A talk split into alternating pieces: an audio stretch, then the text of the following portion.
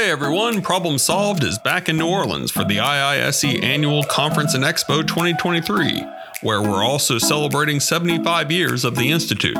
Our own roving reporter Frank Reddy is wandering the corridors of the Hyatt Regency New Orleans to catch up with some of our attendees and presenters. Catch his latest podcast break here and stick around to learn more about our sponsor, Columbia University's Master of Science in Construction Administration. My name is Junwon Ko. I just go by Jun. I'm from South Korea. I recently graduated from University of Kentucky Mechanical Engineering. And I'm gonna be a um, PhD student from this coming fall. I've been working as a research assistant at the Institute for Sustainable Manufacturing at UK.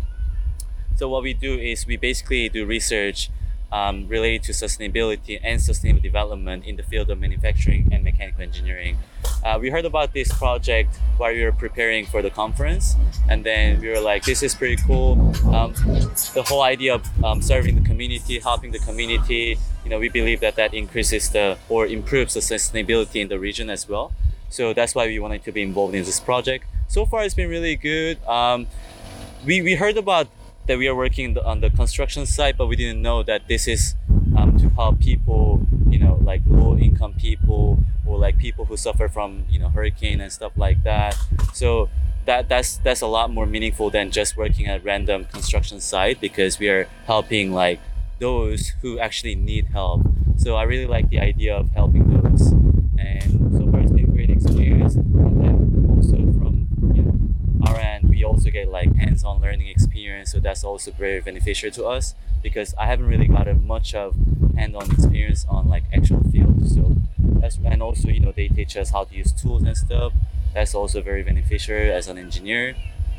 So it's good learning experience. You know, good good community um, service and everything is going pretty good. So, are you kind of taking notes in your head as you're as you're watching this and saying Oh, like what can be well, improved? yeah, this, this might be a better way to do this or that. I yeah, I think so because it's just in general.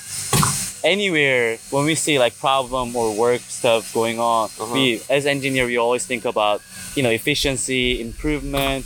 So so far, I guess there's not much thing to fix because I don't know much about this yet. Still learning. Yeah, Yeah, but yeah. still, you know, if you have more resources, they'll be faster. Gotcha. You know, not not human resources, more like right now we have two cutting whatever cutting saws. Is that what they call? Yeah, the, But saw, yeah, but our group was had to wait for another group to finish. So if we have another one, There might be that would increase the efficiency.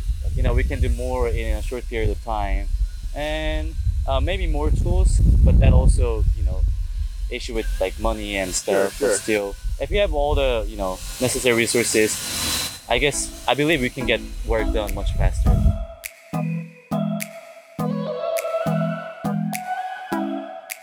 Cities and towns are experiencing an unprecedented level of transformation. The New York metro area alone is currently constructing some of the largest and most advanced commercial, housing, and infrastructure projects in the nation. So there has never been a greater need or opportunity for leaders in the field of construction management. Columbia's Master of Science in Construction Administration program prepares graduates for a variety of careers at the forefront of construction and project leadership. Graduates develop rewarding careers with some of the world's most respected architecture, engineering, and construction firms, entrusted with delivering some of the most impactful projects of our time. Learn more about this and Columbia's School of Professional Studies at sps.columbia.edu.